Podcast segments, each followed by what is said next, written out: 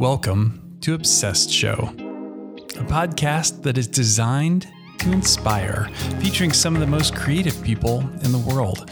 I'm your host, Josh Miles. Today's episode is brought to you by The Perfect Match, a game where designers submit mood boards created with Adobe stock assets and earn the chance to play on a live game show to win big. As designers, we pitch great ideas through visuals all day, every day. But how well does our design communicate? Do clients and higher ups really understand the work we put in front of them? Well, let's find out. Test your skills by assembling a brand inspired mood board with Adobe stock images to the perfect match. And if your skillful project is chosen, you could be featured on Adobe's monthly live streaming game show with other groovy designers, art directors, and creatives, where the winner goes home with $750. It's free to participate in the perfect match, and just submitting an entry gets you coffee for your time. Visit theperfectmatch.co slash obsessed to learn more and get ready to bring your design skills to win. That's theperfectmatch.co slash obsessed to learn more. Thanks again to The Perfect Match for sponsoring today's episode. Let's talk about today's episode. Today on Obsessed Show, I'm honored to be chatting with John Flansburgh, one half of the dynamic duo that is They Might Be Giants. As you can only imagine, my response when I received the email, Hey, this is John from They Might Be Giants, and we'd like to share our book with you in hopes that we can figure out a chat on your podcast. Well, spoiler alert, I was pretty excited to make that happen. So, of course, I said yes. Like I, many of you may know them from songs such as Istanbul, not Constantinople, I Palindrome I, Particle Man, Birdhouse in Your Soul, or maybe even that theme song to Malcolm in the Middle. But today we're talking to John about their latest project.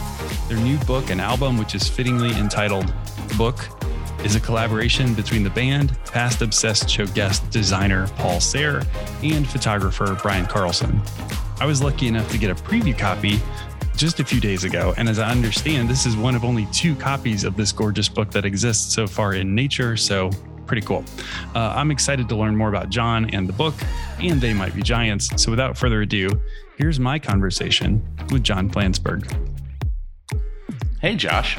Hey, John. You're uh, coming to us all the way from uh, Sullivan County, New York. I understand. Yeah. Yeah. Yeah. It's the Cats. It's the Catskill Mountains. It's where uh, you know uh, broad comedy was born. Um, it's just like two hours north of New York City. Excellent. Well, the last time that I saw you in person, I think it was April of 1997, and I was a sophomore at Purdue University, and you guys were doing an outdoor show. And I remember you guys did a couple songs with uh, puppets of yourselves on giant sticks. oh yeah, yeah. That was uh that was uh a ve- yeah that yeah, that was a weird little bit of performance art for you. Um, and it was outdoors because usually we would do that with just two very small spotlights on the head. So they were kind of floating disembodied above the room, which was very haunted. But I guess we just decided why not, why not do those songs in a festival setting. So outside, that that surprises me because we're yeah, usually. I may be misremembering you know, this, seems, but I think it was a little drizzly too. Like it was kind of kind of gross oh, outside. Sure. Yeah. If it doesn't rain at the outdoor rock concert, what kind of concert is it? That's right. And the other fun fact that I just feel like I should pass along to you is like every time I assemble IKEA furniture, I sing a little particle board, particle board as I'm putting the things together. So, oh, there you go. Yeah, you know, I've, I've, you know, I've always been sort of a junk shop person. I've got, you know, most of my furniture comes from, you know, is sort of like one rung below IKEA. And the first time I went into IKEA was only, I guess, like ten years ago, and I was like, oh wow, this is like where half the people I know get all their furniture. Like I, I could I could recognize a million things in the place. It was crazy. This is all my furniture, but firsthand. Um, yes, but you know we're not here just to reminisce for me, but um, we're definitely going to talk about book. But I feel like it might be fun for some of our uh, listeners because when we interview designers, we always ask them kind of about their origin story. Maybe you can give us a little bit of the background of they might be giants like how you formed and where the name came from or as much as you care to share with us Um, well, you know, They Might Be Giants is, is a, a, a heavy duty musical collaboration between me and John Linnell. And um, we started in the very early 80s. John was in sort of a serious, well, not a serious band, no, no bands are that serious, but um, he was in a band that had like that had sort of clear professional goals and were pretty successful in kind of an immediate club gigging way. And uh, so they might be giants was kind of started with real i mean i don't think we really had a clear notion of, of like where it was going but i think the notion was to try to do something that was just really fun for us in the immediate sense um, and not try to figure out how to backwards engineer a band to be commercially successful. And I th- and that i think might even be a recessive trait for a lot of musicians. It's you know it's it's hard to be in a it's hard to break through in a band, and I think a lot of people, you know, they're they're trying to they sort of set their band up in a way to uh, with some form of calculation to either be with the immediate zeitgeist of what the musical scene is at or where the musical scene is going. So they will be part of the vanguard of what's happening next in music. Um, I think for me and John, we we kind of we kind of gave up early on that, and it ended up just being a much uh, slower and lower road to what ultimately, about seven years later, uh, was presented as some kind of overnight success. well, this might be an odd question, but you know, you kind of alluded to this a little bit. I think they might be giants has always had this very unique sense of humor or kind of flavor to it. When when you were initially writing songs or initially doing things together, was it with that intent of kind of like this, you know, this quirkiness of the music, or did it just sort of happen naturally when the two of you were together in the room? Well, you know, it's very much, I mean, the band is very much a reflection of our sensibilities and our shared sensibilities. We saw a lot of concerts together as teenagers. Um, you know, as young teenagers, John and I went to uh, see see like Frank Zappa concerts, and we saw a lot of. Uh, I mean, I am I was 17 in 1977, so I was the exact age to get into punk rock. And in a lot of ways, I mean, I think the only reason I'm in a band is that the whole punk rock event happened. Not not because like you know we are you know have some tremendous affinity for uh, you know the the the style of early punk rock so much as it was like this interesting amnesty day for uh, civilians who were music fans. I mean, I think up until then, being in a band, there was, a, you know, it was still the before that, it was the era of uh, uh, prog rock kind of, and even California bands that were kind of folky would have like a lot of solos, and a, there was it, the emphasis was really on musicianship. So, punk rock was a great sort of excuse if you were a terrible guitar player or not even a real guitar player to learn how to play guitar. And that kind of got me off the sidelines. I think i you know i was very intimidated by the idea of, of uh, being a real musician. Um, but i loved music tremendously. So it was like very late in the day I, I, really i learned how to i had a job in a parking lot and i had a guitar that a friend of mine had given me when i was like 17 and uh, i just really just i just learned how to play in the parking lot. And you guys included a lot of, um, I would say, atypical to the to the rock scene instruments. You know, with a accordion and other other fun stuff. Like, so was that, um, you know, just like what what can we add from left field, or was it more like those were instruments that you guys played when you were younger, or what what brought some of those to the fold? Well, uh, you know, we are a New York City band. I mean, we started in Brooklyn, and our big aspiration was to be able to get to gigs on the subway. So we were trying to streamline uh, the, our setup as a band. Um, and uh, originally, John was playing a Farfisa organ. We played with a drum machine. Um, actually, more specifically, we played with an open reel tape recorder playing tapes of rhythm tracks that we put together, drum machines actually this is a this I feel like a thousand years old saying this. Drum machines hadn't really been invented exactly when we started the band. That it was all that was all very much emerging technology. There was um uh, there were a couple of, of extremely cheap drum machines that didn't sound at all like drums, and there were a couple of really expensive drum machines that didn't sound very much like drums, but there wasn't much in between. So we actually put together these tapes on a four track tape recorder uh, in various different ways. John had a Moog synthesizer.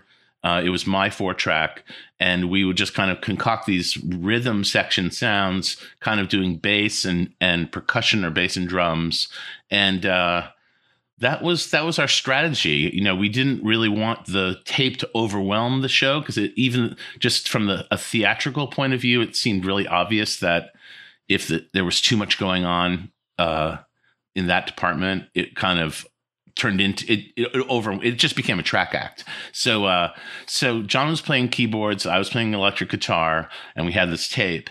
And then as we started doing more shows it was like okay instead of the reel to we'll do it have it be on a cassette tape. And instead of being the the keyboard it'll be the accordion. And that way it's like one hand amp one hand guitar one hand accordion one hand cassette recorder. We're good That's awesome.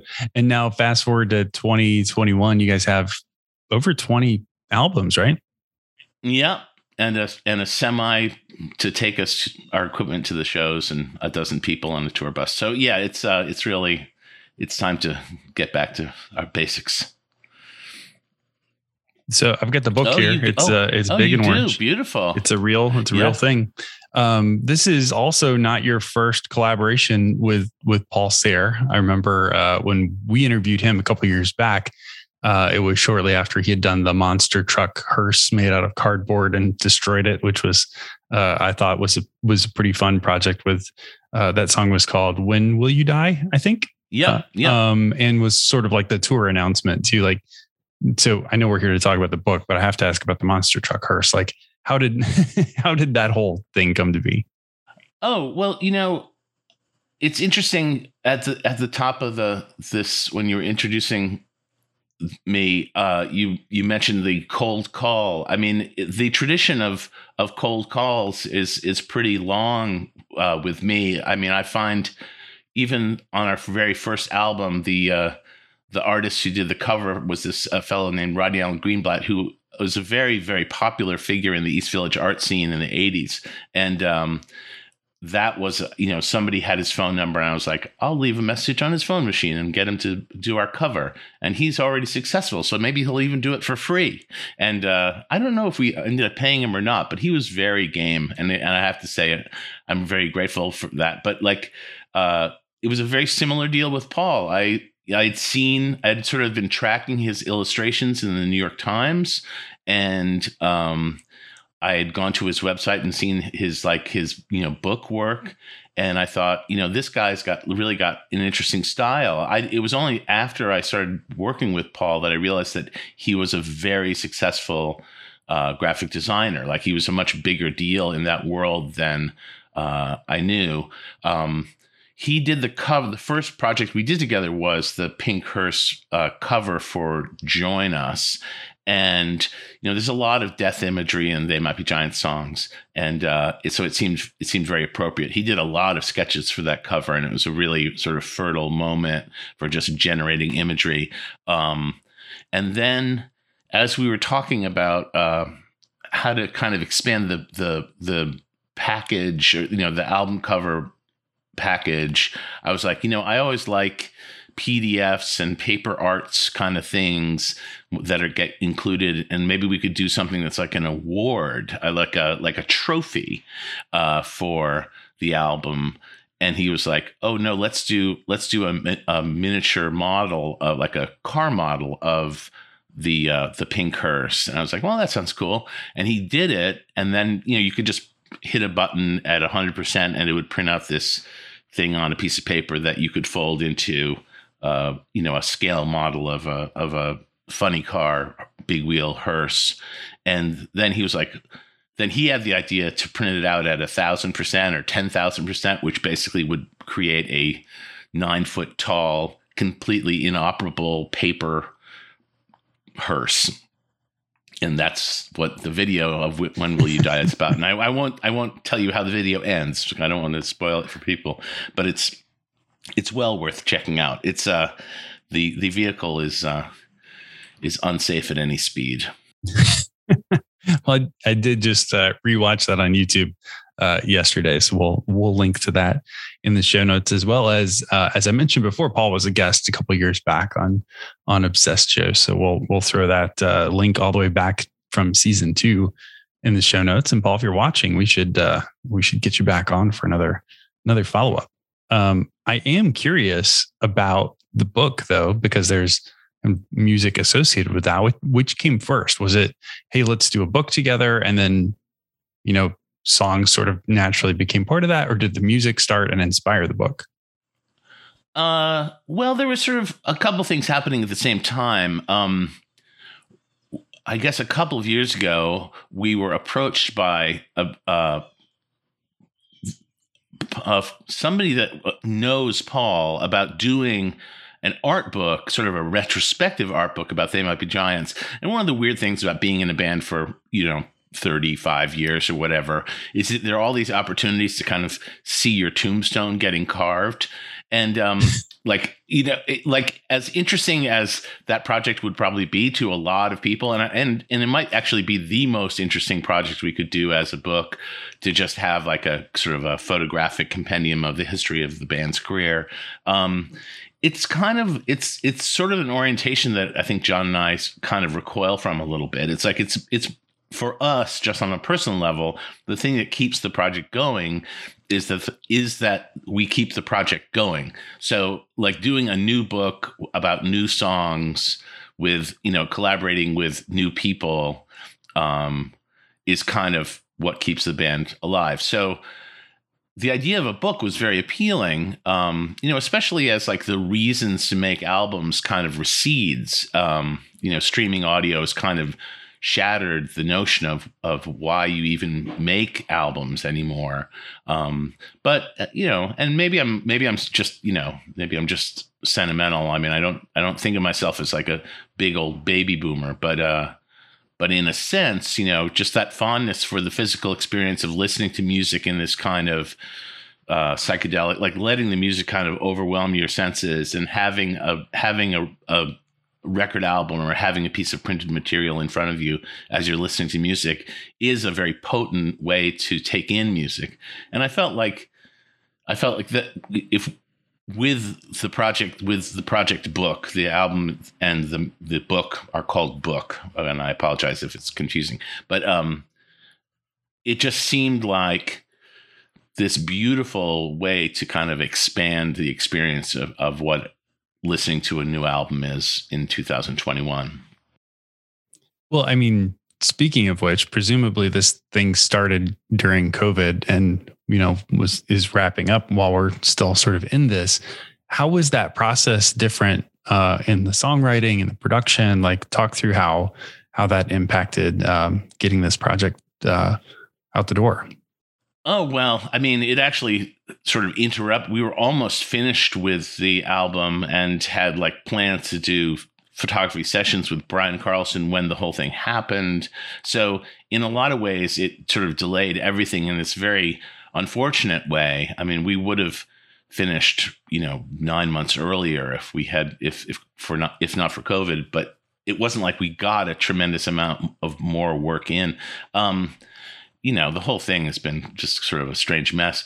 Uh, I mean, one thing I found out about making a book that I never really realized is that there's like this six months or five month interval that the that the book is just on a pallet in a boat floating from China back to the United States, um, which is you know not exactly. It doesn't seem particularly efficient, but I guess it's a very low carbon footprint when it when you're just relying on something to kind of float along. Um, uh, it just feels you know, like it's the, like floating aimlessly. Like they'll get here eventually, probably. Well, five, five, five months. It doesn't seem like the world is five months, or you know, distance. Like, what's the rate that the that the boat's going at? But it's you know, it's, that's fine. That's fine. It's, it's, it's just the tide. yeah, it's kind of no engine. Um, but uh, you know, we had working with Paul is a great collaboration. You know, like if you you know, for somebody like me who like I mean I'm you know you know as as uh, the title of your show sort of alludes to, you know, I'm I'm kind of obsessed with uh, design and and my dad was an architect and I grew up in a very sort of theoretical modernist house and uh, so having a collaboration with a designer like Paul has been very rewarding for me. Like it's allowed me to kind of, uh, you know, it, it it's it's just great to to be able to work with somebody who can who has the same level of intensity about uh, design as as I do and is into the the project and you know i mean i feel like we've worked with we, i mean we've worked with a ton of great designers over the years and uh, i've always managed to kind of exhaust their enthusiasm just by by uh, having too too many too many thoughts and trying to sort of take things to too many levels and the uh, the wild thing about Paul is that he just he just seems to live off of that. He feeds off that. well, I'm, I do crazy. really love That's the crazy. aesthetic elements of the book, the the fabric cover and the you know the typewriter elements and um and even like the the embossed feeling of the typewriter on the fabric book and the you know. Oh yeah, it's a it's a beautiful object. I mean, one thing that I think Paul and I uh, you know discussed a lot was like how to present it uh, with more dignity than the average like rock book had. Like it, we, it was important to kind of come up with some bold ideas about how to present the lyrics, how to present the photography, have it really look like an art book rather than just look like some messy rock book. Uh, most, a lot of rock books, music books, try to do everything with the design, you know, and. Uh, mm-hmm that was uh, we really uh, wanted to be more careful than that than that. So was a lot of the photography that that Brian selected for the book was that stuff that he shot for the book, or is this more of like a compendium of his recent work? This is really like a folio of his work from the last like probably probably at least three or four years. Um, you know, uh, he you know, Brian uh, is a Pratt graduate and does street photography for you know this is I, I, I should probably explain to people the book the book project is uh, they might be giants album in, and we're working collaboration with paul who is the book designer but he paul also did these illustrations typing the lyrics on an ibm selectric typewriter by hand. And he he sort of created various uh, typographical illustrations, shapes, and and uh, sometimes sort of diagrammatical things with these lyrics that um, it's it's essentially uh, concrete poetry, which is comes out of like you know Dadaism and uh, the early 20th century, but it's much easier to understand than it is to explain. I've found um, because I think everyone sees it and they know what he's driving at. Like you know, they'll there's a lot of different approaches, but it's all very visually engaging. And so, half of the pages are these uh, beautiful, strange, select IBM Selectric typewritten illustrations of lyrics, and the other half are are photographs by Brian Karlsson, who is a street photographer, and the uh, the you know he he shoots in Brooklyn. And um, there's something about street photography. I'm I'm you know I'm uh I'm a big fan of of street of photog- art photography in general, but like street photography is is kind of you know one of the nice, more interesting corners of it, and uh, and I think uh, Brian is is a really great you know new voice in that world. Um, so uh, we really curated the the the imagery.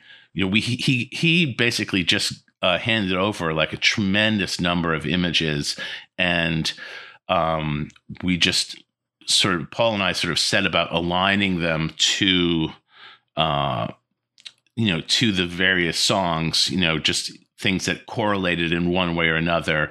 You know, I mean, there's a song on the album called "If Day for Winnipeg" that's this like extremely dystopian uh, track, and you know we just fa- we just found you know uh, the most startling image that would sort of support that notion. Um, so it's it's a little bit of, of a triangulation. It's a little bit of an abstraction. We didn't.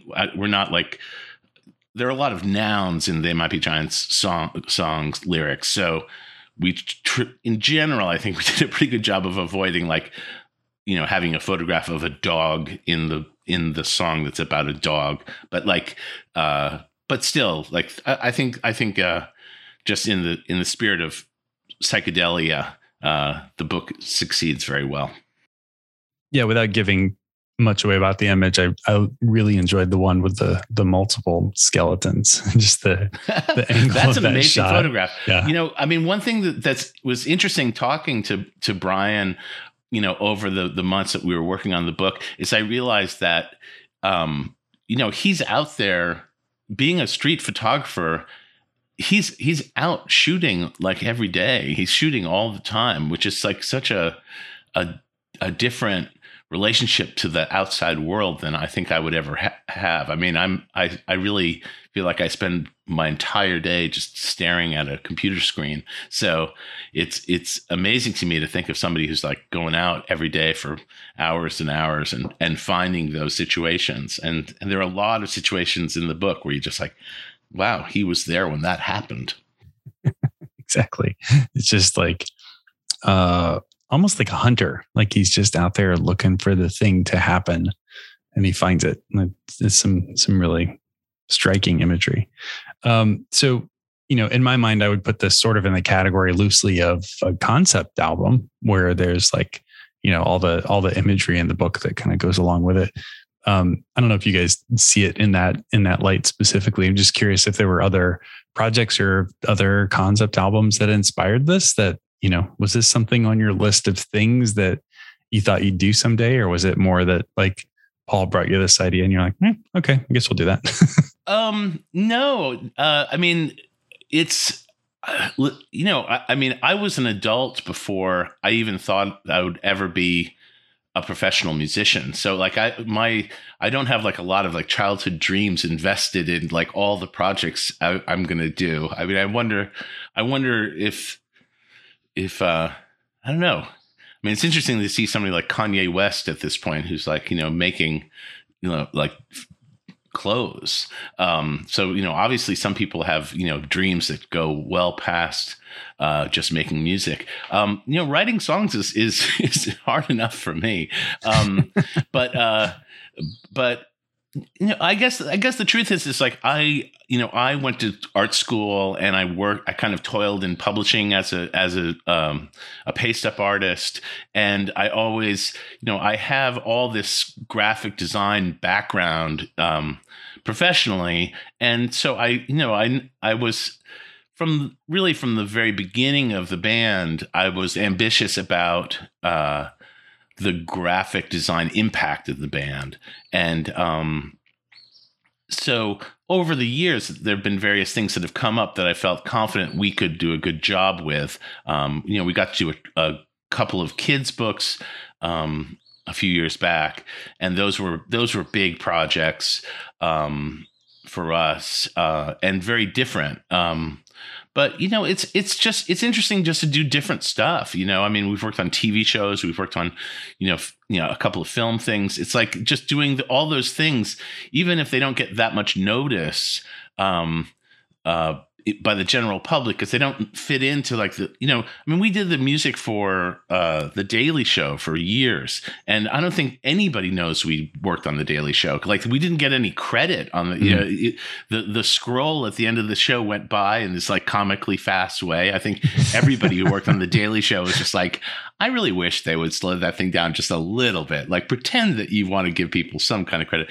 But so we you know we did the music for that and like uh, you know, put together these orchestral cues, and it was like it was it was definitely a stretch for us. And and you know, uh, John Linnell did an amazing job with a, a, a lot of those arrangements. But um, it's it's uh, you know it it's just such it's interesting to do different stuff, and and I guess that's that's the real the real thing is just to keep it going.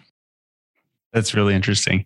Um, you know, I'm not I'm not totally shocked by you uh, owning up to the the graphic design background. Like I, I feel like I see that in the aesthetic of of what you guys have done over the years. But but I am surprised by it and that I, I didn't know that going into the interview. So So that's really oh, cool. Yeah, I mean, that's, as soon as you said yeah, paste up, I was like, wait a minute.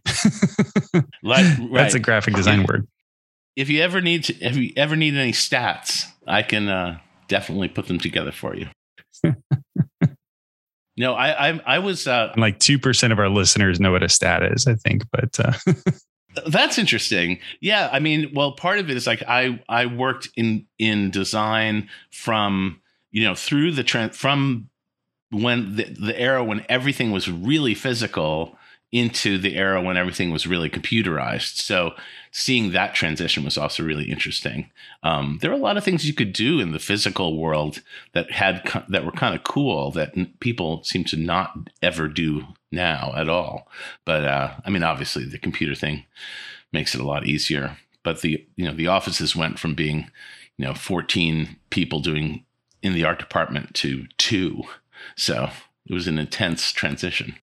So also while I was at Purdue, I, I worked as a designer my I think a little bit my junior and senior year for their printing company that was on campus. And Mhm. and I uh sort of lucked into my own office, but it was because I was sharing a room with the photostat camera that nobody used anymore. So I was just in the camera room still the, with the camera still still in there. Right. So it was a, it was a nice big room with very little space in it.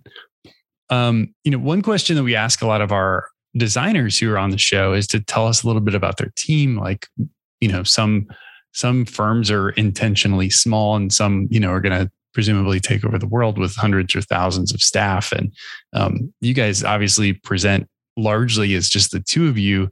Tell us a little bit about the team that is They Might Be Giants and kind of how you guys, you know, have have worked with other folks in the past.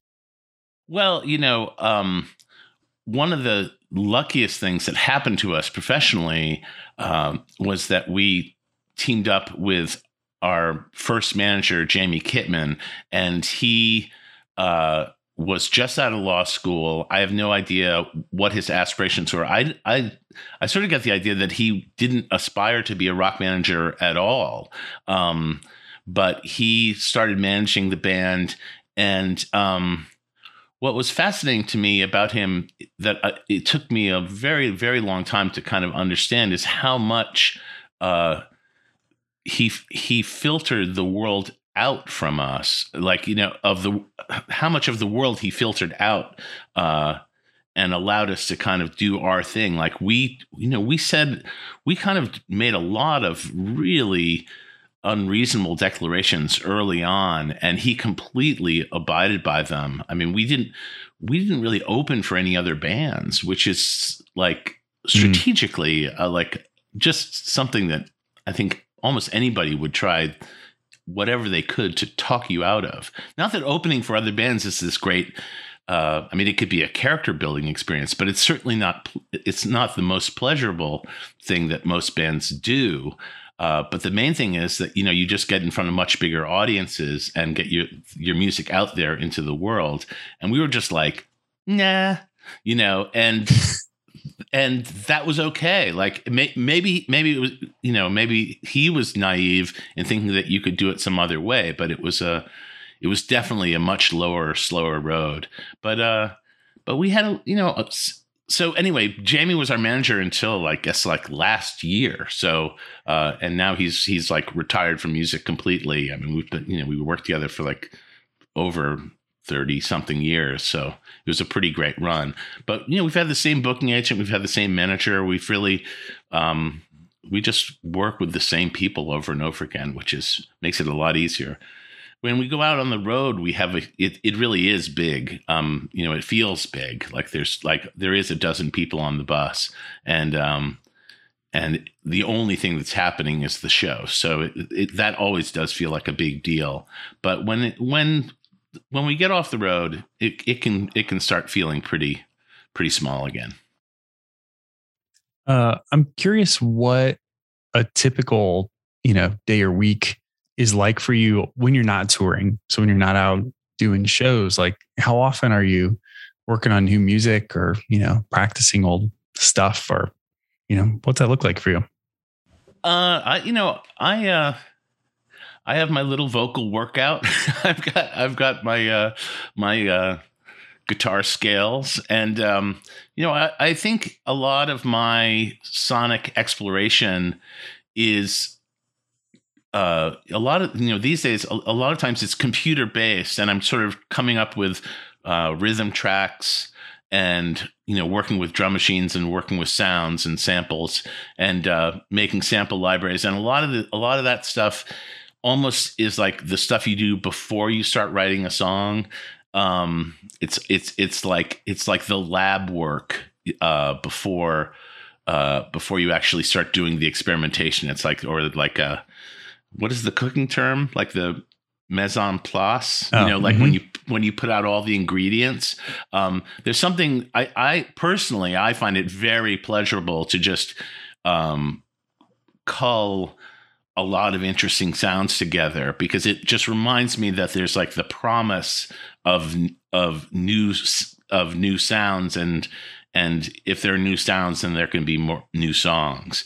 Um, so that kind of experimentation and that kind of research work is seems very different than the task of actually putting together a song, but it does seem like it's part of the process. Um, so I do that almost almost on a daily basis. Um, but uh, you know, there's an unlimited call for new music, and they might be giants. I mean, we're doing we do work for hire stuff for television where you know we'll have to do sound libraries that are incredibly long. And uh, so no matter what what we're working on it seems like there's actually a destination for it.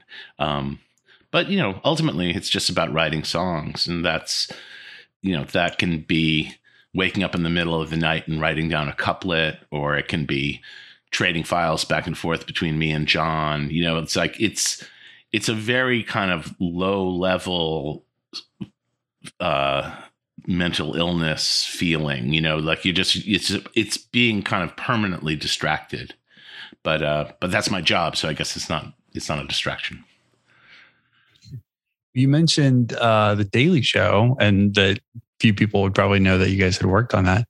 Any other um you mentioned all the the television and kind of production requests that you guys get. Anything else that you're you're really excited about from uh, recent work from TV? Well, we're we're you know we're talking to people. I there's one thing that's on the horizon right now that um uh I can't I can't I realize I can't talk about in a public forum because we haven't really gotten the gig yet. Um but uh you know, I mean, we haven't we we haven't done that much. It really peaked right before 2008. Like I think somehow in the world of ad, we were doing a lot of advertising, and we did this one enormous job for Dunkin' Donuts, uh, which sounds really pedestrian. I mean, when you pe- when you hear like, oh, they did jingles for a donut c- company, it sounds like well, that sounds pretty dreary. But actually, it was this. It was a really fun and and pretty creative uh, ad campaign, and they did like dozens of commercials, and we contributed all these original songs. And and the guy we were uh, collaborating with is a fellow named Tim Colley. He was like very very creative guy in Boston, and um, it was just fun. It was just a really interesting odd gig. It was kind of a dream gig in a way. Like, you know, they would just give us a, instead of telling us what the commercial was going to be, they would just give us a list of a, a bunch of words and just say, if you can write a song with like this sentence in it, that would be fine. and so we just, and so there would just be these like 60 second and 30 second long songs with these crazy ideas. And uh, it was just a lot of fun. This is sometimes a bit of a stretch question because it's kind of like choosing your favorite child or or you know trying to brag on the spot, which is tough sometimes. But what do you think of as like your proudest professional moment? Oh wow. I mean, I'll be honest, like, you know, I, I, think you couldn't find two people who would make more merciless fun of the Grammys uh, before we won a Grammy. Uh, and now we just think, like, oh, Grammys are great. Uh, um, you know, I mean, winning a Grammy was really good explanation to my parents as to what I did for a living. You know, it actually all seemed like maybe not a mistake. Um, so that was that was kind of validating, and but in a very abstract way. And I mean, I think you know ultimately there is something about awards that are kind of jive, but but it still feels good to get recognized for stuff like that. Um, we've actually had conversations about whether or not. I mean, I have I have no idea. I have no sense that we are going to get into. If I figure if the Pixies aren't in the Rock and Roll Hall of Fame, like we are definitely not getting into the Rock and Roll Hall of Fame. But uh, I have had a conversation with John that, um, you know, a, a few years back, the Sex Pistols very notably did not participate. They were, you know, they got put into the Rock and Roll Hall of Fame, and they did not participate at all, which is a very Sex Pistols thing to do. Like, I mean, what do the they Sex Pistols mean? their inclusion. yeah, I mean, what do the Sex Pistols mean as a band if they're not if they're going to actually allow themselves you know if they're going to go to the induction ceremony and and do that stuff. And uh so this sort of prompted a conversation between me and john uh, and it was just like yeah let's just if we get nominated or if we get in like let's just skip all that stuff. And i and uh so so i guess we kind of uh we're just not looking for that level of uh validation. But um you know, I mean, I'll tell you. I mean, I've, I've I have said this in other interviews in sort of different contexts for different reasons, but like, um, I have had the experience of going into like guitar shops, uh, and meeting guys who are, you know, into like some kind of rock, hardcore, super hardcore music, um, and you know, they've they're they're got they've got all the trappings of like those lifestyle choices like they're fully committed to like that stuff. And they'll either recognize me or they'll find out that I'm in the band. They might be giants. And they'll be and it's just it's just clear that they have very fond associations with the band and also think of the band as kind of like some kind of cultural lighthouse to get you know to be independent or to be autonomous or just to do your own thing. And it's really interesting to me to see that because it's like obviously just culturally there's something irreducible about a band that stands apart in the way that we've stood apart as a band.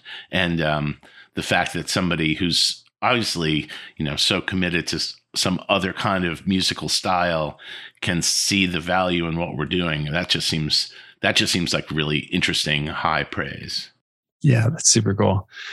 Um, you know for a lot of our designer interviews we'll ask them if if they have their own design heroes that you know folks they looked up to coming up in the in the industry with you having a little graphic design background and and of course the musical background. Uh, maybe you can take this this question however you want but um, curious if you have any any folks that from a creative standpoint design or musically that that you uh, kind of looked up to coming up in the biz um, or or maybe if you want to totally sidestep that question i'm i'm also curious what you're listening to right now. Well i'm listening to Chaise Longue by wet leg which is a, a track i would strongly advise anybody to look up on spotify. But um you know, I really like the design work of uh, of Charles Eames, and I like the film work of Charles Eames, and mm, I like the uh, sensibility that he brought to, like when he did sort of collage efforts. There's this um, there's this sort of palette. It's almost like the graphic design equivalent of like world beat. Like he he wasn't just a modernist in you know i think people look to charles eames and charles and ray eames output and think is this very pure uh, distillation of these modernist impulses.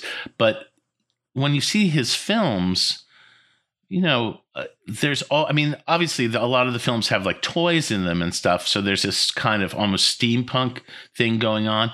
But there's also just like the use of like um you know uh like Eastern images and and um, uh, like fabric and textiles and patterns and when you see the way he appreciates like a serif type it's like he likes he likes serifs more than a lot of people like serifs, and certainly more than a lot of modernist designers like serifs. It's like he's intrigued by the the shapes that uh, you know uh, serifs introduce to the to design. So it's like I, I just find like some there's something very worldly about his point of view that I really appreciate. And I like um I like the photography of Robert Frank, who's uh, he did he did the cover of uh, Exile on Main Street, and is kind of this German expat who did a very famous book called The Americans.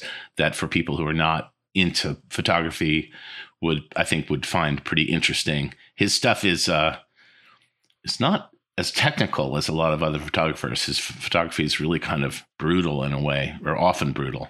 But um, he's a great street photographer that is, I think, a more nuanced answer than I usually get from from fellow graphic designers. So, uh, well done.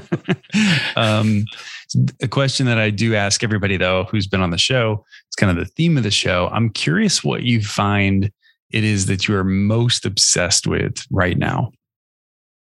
Most obsessed with. Well, there's this is uh, this is a really hard thing to explain. There's um, there's this emerging technology in digital music that um, oh god i can't i can't even explain it it works in such a weird way everybody knows how like sampling works now, like how looping like a musical phrase, like Ice Ice Baby comes from under pressure and it's like dum dum dum dum dum dum dum dum dum dum. So you know that there's this thing like sort of plucked out and then repeated, but there's a new kind of um, computer preset that instead of taking instead of looping things, it actually uh, can find the uh, it can, it can find the moment of peak transience, which is, is just like basically the loudest moment of a musical passage. And it can automatically uh, present you with 30 or 40 musical events over the course of a song that you throw into this bot, this little thing. Um, and every key that you hit on a keyboard will just play the that peak blast uh, out. And um, there's a couple of devices that do this thing, and it's really hard to say what it's good for because I I don't I don't know. I, I mean, it's it it's it's one of those things where like if you're in the world of digital music making, you're just kind of experiencing this possibility and going like that is that is super fucked up, but I have no idea what good could come out of it. It's it's I mean, I to be perfectly honest, it is it's a classic uh, thing to be obsessed with because it's I mean, it's like a lot of there's a lot of things about electronic music making that are much more interesting to do than they are to hear. You know, so um, trying to figure out what it actually could accomplish is is unclear, but uh, the the actual potential of it seems kind of unlimited to me right now. I love that that's what you're most obsessed with right now. That's awesome. I'm just trying to figure out what to do with it. I've totally been there from, a, from yeah. a design perspective for for sure. Like, oh, I can you can do that? That hmm. Well, I always wonder how like, am I going to use that? Yeah, I mean, I, have I've crossed paths with the the um, Jonathan Hoefler, the guy who did the type, oh, type yeah. Hoefler Type Foundry, mm-hmm. and I wonder I don't know if he he was working before like fontographer, but I get the feeling like that must have been a game changer if you were a font designer. I mean, in mm-hmm. a way, mm-hmm. maybe it just seems like it's opening the gates of hell to all sorts of bad ideas. Um, but it does seem like it would be a game changer, and just in terms of how you would set your stuff up. I mean, you could, I don't know the technology it's a double-edged sword this technology i'm telling you it's not going to last it's the classic just because you can doesn't right. mean you should right. um so obviously you've you've been in a successful touring recording act uh for 30 some years now and you've done children's music and theme songs for tv shows you've done book i'm just curious like what's what's next for you guys? Is there anything else that they might be giants is excited to uh, to dip a toe in? Uh, you know, I've I've I do say this in interviews. I would love to do a Pixar movie. I feel like the, I feel like Pixar mm. hasn't really done any music driven uh, movies, and I don't think that's their orientation by temperament. But I feel like uh, we could bring something to that that could be of interest um, and have a real point of view. But I, you know, they're pretty successful on their own. I don't think they need us. yeah, I'm just throwing it out there. That sounds very there. interesting. I mean, I, I immediately thought of when you said music driven. I immediately thought of like Baby Driver, where like I think the director talked about the the the music sort of being another character oh, in the film. And right, right, right. Oh, well, much, I mean that. Yeah. What is the name of that director? I'm trying to remember. yeah, name. I'm totally spacing it too. He's, he did he did the uh, he did that other super music driven movie that was kind of incredible. That seems like it was sort of underestimated in its day. Uh, it was from a graphic novel. Uh, I'll remember it as soon as we stop recording. Yeah, well, we'll we'll link in the show notes to that director's name and maybe yes. an intro sequence if you can find that on on YouTube. Thank God for show notes. That's right. Um, well, also, I mean, we we've talked a lot of um, you know the fun exciting stuff i'm curious like what it's like when you get stuck like if you hit a rough spot or something like how do you deal with that or how do you kind of get back to to fresh level creativity well, I mean, I, I, guess you know, just circling back to what I was saying about the kind of like uh, the experimental inquiry into culling sounds. That's sort of my default um, uh, that's when when I don't feel like up to like the marathon of of starting and finishing a song, which I feel like more and more is the state of mind I have to be in. Like there's something you really have to have like uh, you know two cups of very strong coffee and a and a lot of free time to to finish a song. It's frustrating having uh, the songwriting process interrupted, um, but but as just like a daily thing, I, I do try to uh, kind of get into the sound making part of it. Um, but it, yeah, uh, it, it, it's it's it's a curious process. Um, I do feel like I suffer from writer's block, but it's not. It's it's more uh, out of not wanting to repeat what we've done before more than out of the frustration of not feeling capable of writing a song. I feel like I'm completely capable of rewriting a lot of songs that I've already written. Um, it's just fine figuring out what else is new is is really the the, the goal. So I, I feel like this is definitely true in design, and I'm curious if this if you find this to be true in in music and songwriting as well. Like you know, once you're kind of in a world, you see things differently than everybody else, and there are little things that other people do that kind of kind of like drive you crazy, or trends that happen. Uh, so I'm I'm curious if there's anything that that has been happening or is happening now in in music or recording that that kind of drives you crazy. Well, you know, people are, a lot of people talk about how autotune drives them crazy and how they think it's kind of unnecessary. I, I find find autotune to be kind of a little bit of a relief. Um, uh, but uh, you know, I love the fact that I've lived in a time where like hip hop has become a really big part of the culture because the sonics of hip hop are so liberated from the sonics of rock and roll, which seems so um, defined at a certain point. Um, you know, there's something very uh, cinematic about about the hip hop aesthetic. You know, there's like the the like the lows have never been lower and the highs have never been higher. So like as an electronic musician, having a form of popular music on the horizon, not a form of like experimental music on the horizon that's sort of widely accepted and widely easily understood, like hip hop. It's just a fantastic uh, sort of open invitation to like change, you know, work with a bigger palette. But um, you know, I mean, there's some things that uh, I mean, there's some things, there are technical things I understand now that I that I didn't really have a grasp on when we first started. Um, I mean, one one thing that's odd about like recorded music is that um, reverb dates music so quickly, and if you don't include reverb, like if you listen to a Neil Young record from 1972, it just seems like he's in the room with you, and which makes the recording seem like it was made today.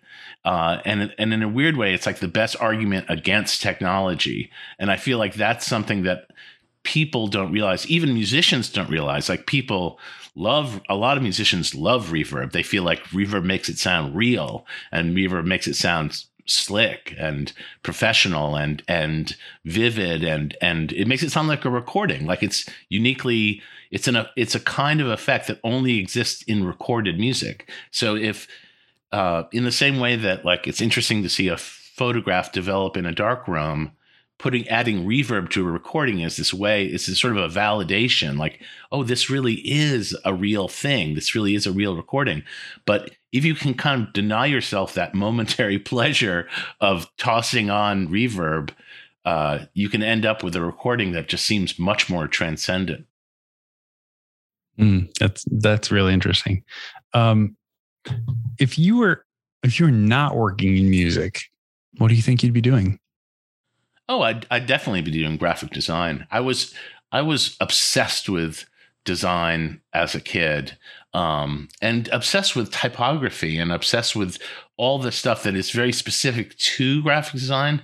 Um, this is uh, this is a really weird thing to to mention because it's also again it's completely archaic now.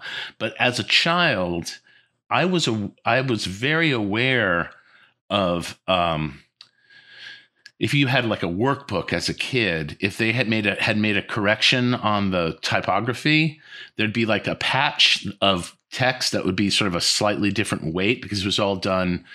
It was all oh, done. Yeah. It was just very different than computer based systems. Where so like if any correction was made, it would be slightly visible not like the not like a drop shadow on the patch but actually just like the weight of the text. And i was so i mean i was a terrible reader. I'm a terrible speller you know so it's like i don't even know where or where this comes from or why i was so fixated on this. Maybe it was just because i was staring so long at the words but i would always be aware of this weird thing.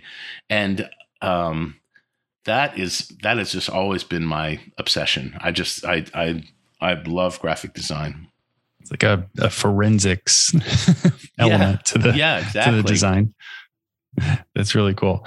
Um, what do you think is either one of your favorite pieces of advice that you've received or one of your favorite pieces of advice to pass along to others? Well, I have been asked this question before, and the the great thing is that uh, I spent like, uh, you know, the better part of like fifty thousand dollars on art art school education, and I got one really good, easily transferable piece of advice from a drawing teacher in my foundation year at Pratt, which was um, if if you make five drawings chances are one of them will be really good. And if you make 10 drawings, chances are two of them will be really good. And um, just that general notion of like kind of hitting it hard, you know, like just not being precious with the materials, being rigorous with the materials and and embarking on more than one idea, more than one take on an idea and that you that you are capable of of approaching things in different ways. That was such profoundly good advice, and it was completely transferable to writing songs. If um, both John and I do this kind of nuts thing with songwriting, where we'll sit down and literally just you know set a timer and just set it to like 15 minutes or a half hour or whatever, and just work on a song. Just try to get as much out onto the tape recorder into the computer as possible and then when the time's up just do it again and the first one is usually pretty awkward, but like once you actually get in the groove of it, by the time you're doing like the second or third or fourth track of that day, it could be the the lack of premeditation, the lack of preciousness with it, you can get some good stuff going. It's it's it's surprising how much how much good material can come out of working in that kind of spontaneous way. You know, I me personally, I have a lot of like I think perfect perfectionism driven procrastination. So um, yeah. you know, when I'm up against a deadline, I'll I'm just fine. Like I'll I'll run flat out when I'm up against the deadline. But when I've got three weeks to work on something, I'm just not. I don't feel quite as driven to like jump in and get after it. But I love that idea of setting a timer and saying, okay, I've got the next 50 minutes or hour and a half or 20 minutes or whatever to just do as much as I can on this. I just think that's a really, a really yeah. interesting approach. Yeah, I think, you know, in terms of workflow, we're all, everybody in the modern world is up against this weird thing of like uh, finishing before you even start. When you're working on with computers, there's a lot of things, there's a lot of uh, open invitations to start kind of the process of winding things up in before you're even really might have come upon the best way to approach it because all the tools of of polishing it are right in front of you. And I think that's also kind of like a, a little bit of a, of a trap. But, um, yeah, I mean, deadlines are really good. It's also, I mean, having, I have to say, having worked, I mean, when we started working doing TV stuff, you know, part of it was because like we were broke. You know, we were just, you know, we were a band. We had been, you know, pretty much on the road for 10 years and we were coming home from touring without really having made any money and it was just like how are we gonna how are we gonna you know pay our stupid rents in New York City if if we don't make more money. So we you know we took on TV jobs, but one of the things that was great is doing advertising and doing uh, especially advertising, but TV as well. It's like the deadlines are insane. You know, like you got to you got to call on a Thursday and they're like, "Can you do a full song to, by tomorrow afternoon? And the of course the only answer is yes. You know that's the only way you get the gig. So so suddenly work figuring out being able to figure out how to work um, within those crazy deadlines you end up with a bunch of really interesting and, and kind of good skills you know you you sort of uh, up until then, you know, we spent 10 years making albums where the process just got slower and slower and slower. And there's nothing wrong with, uh, you know, investing time and stuff, but some, but if you know where you can save time, it's, it's, it's nice. John, it's been awesome chatting with you. You've had some some fascinating stories and uh and really given our listeners some some kind of peeks behind the curtain into a world that at least our show really hasn't delved into uh, yet so far. Um, but before we let you go, I'm I'm curious if you have any um, any asks or encouragement of our listeners. Um, well, I've got an open question for you. I was on years ago. I was on a show called Design Matters with Debbie Millman. Yeah, and um, uh, it was there were students kind of it was me and debbie in like this control room talking and then there were all these students in the other room uh, observing and the interview happened and then afterwards there was a whole q&a portion of the program and it was it was really interesting what was weird is that the although the interview was like you know she was like very kind to have me on the show and it was like a very interesting you know and very flattering thing to be participate in for me um what was uh the most interesting thing was the conversation that happened afterwards, which was uh, we had a we well we had a conversation we had a conversation. I, I mentioned that I thought branding was the worst word the worst way to brand the idea of branding that anyone could ever come up with because just the term is like so awkward and ugly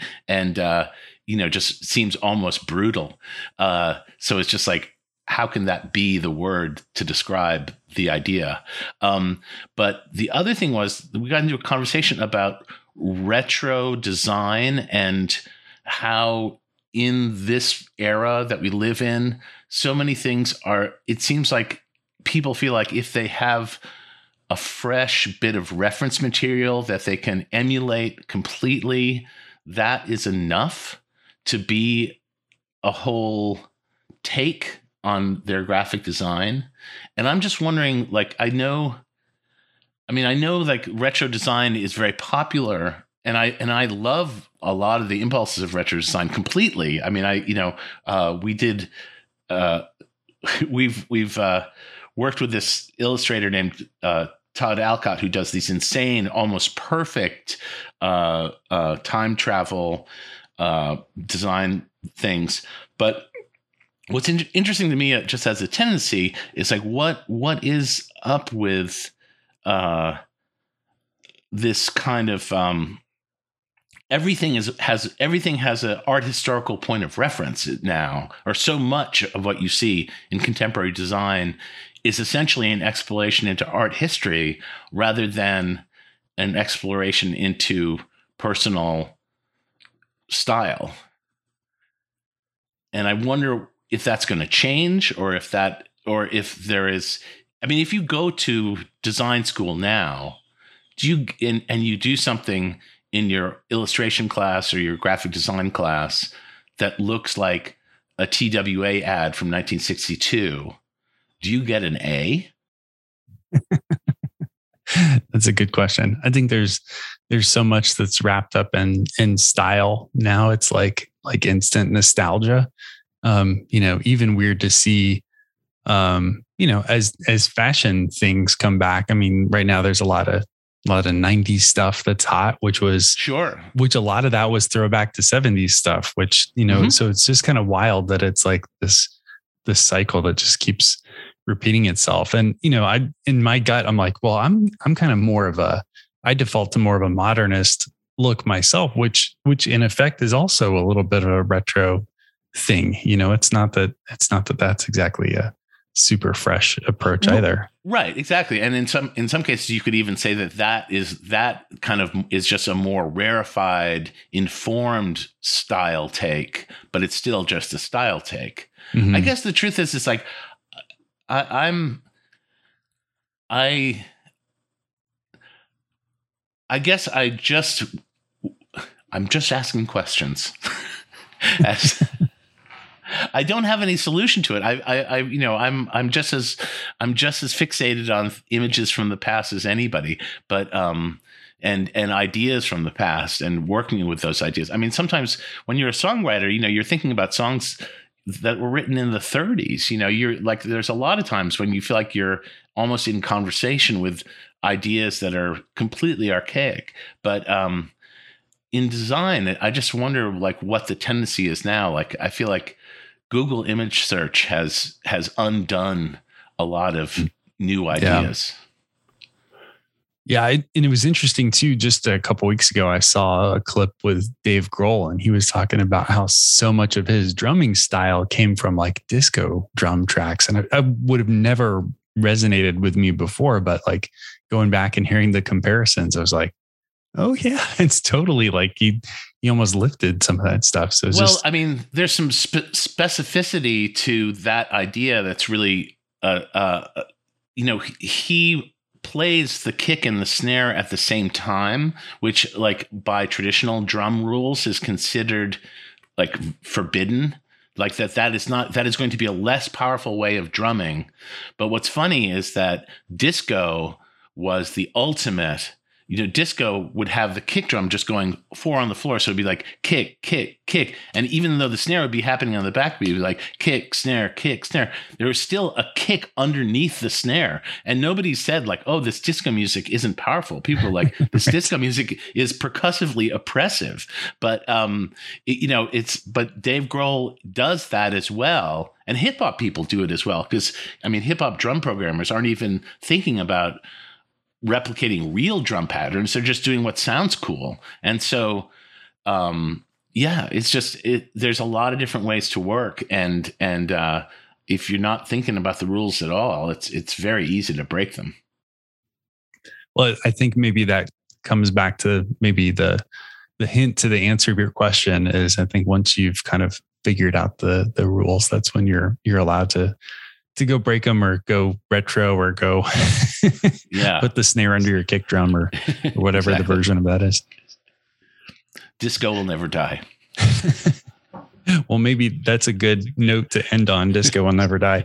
Um, John, it's been awesome having you on the show. Before we say goodbye for real here, um, tell our listeners and viewers, those who may also be joining us on YouTube, um, where they can find more about book and more about they might be giants and uh, and more about you. Uh, you can find out more than you ever wanted to know at uh, theymightbegiants.com. Uh, and but there is a fun thing that we're kind of resuscitating. We are reintroducing this um, They Might Be Giants app, and um, you just go to the App Store. It's a free download at the Apple App Store, and there's also an uh, uh, what do you like a, an Android version of it as well. Um, but it's just a music player. It's uh, it, it's a design uh, that was put together with Paul Sahre, and uh, it's a beautiful uh, felt cassette uh, illustration that you can kind of manipulate. But it it has a different song on it every day. It has five songs total as a player, and um, right now we're introducing songs from the upcoming release of book and we're also um, putting on a bunch of rarities that haven't been anywhere else like just weird stuff that we've done. There's like a demo from the that we did for uh, that john linnell put together for spongebob squarepants the musical. Uh, there's a demo that i did for uh, um, this uh, central park show animated show on apple plus. So you know it's it's kind of a little bit of a callback to our dial song service where you get like a to hear some work in progress stuff and some rarities and then of course you know popular album songs and and fan favorites. But that app is totally free and it's at the app store. It's uh it works again. You know they keep on changing the way apps you know with apple you kind of got to keep up to date. So there was an interval of time where it didn't work which was really frustrating because it was a lot to put it together in the first place. But um so that that is where i would point everyone. And then uh, that's where they would find book as well as at theymightbegiants.com yeah you can buy copies of book at theymightbegiants.com um i have to say we've we sold uh uh, just about 10,000 copies of it in in advance. Um, and I think we're only printing 12,000 copies. So um, it's very possible that the that the first edition, which could easily be the only edition, might sell out before it even hits hits uh, the bookstores. So um, if you're interested in the project, I would say get it get in on it now. All right, kids. Well, get them while they're hot. John, it's been a pleasure meeting you and chatting with you. And uh, thank you for being obsessed with design. Thank you so much, Josh. Okay, kids, that's episode 165 in the books. For all of today's show notes, head over to obsessedshow.com. Thanks again to The Perfect Match for sponsoring today's episode. Visit theperfectmatch.co slash obsessed to learn more and get ready to bring your design skills to win. That's theperfectmatch.co slash obsessed to learn more. Add your email address to our newsletter. I'll update you on some of my favorite new episodes and some cool things I find in my daily obsessions. Of course, all the links are over at obsessedshow.com to all the places you can find this show iTunes, Stitcher, iHeartRadio, SoundCloud, Google Play, and Spotify. So no matter where you find your podcasts, chances are you can listen to Obsessed Show from there. Just head over to obsessedshow.com. The Obsessed Show is produced by yours truly, Josh Miles. To have me speak or MC at your next event, head over to joshmiles.com to learn more. Thanks for listening. We'll see you next time.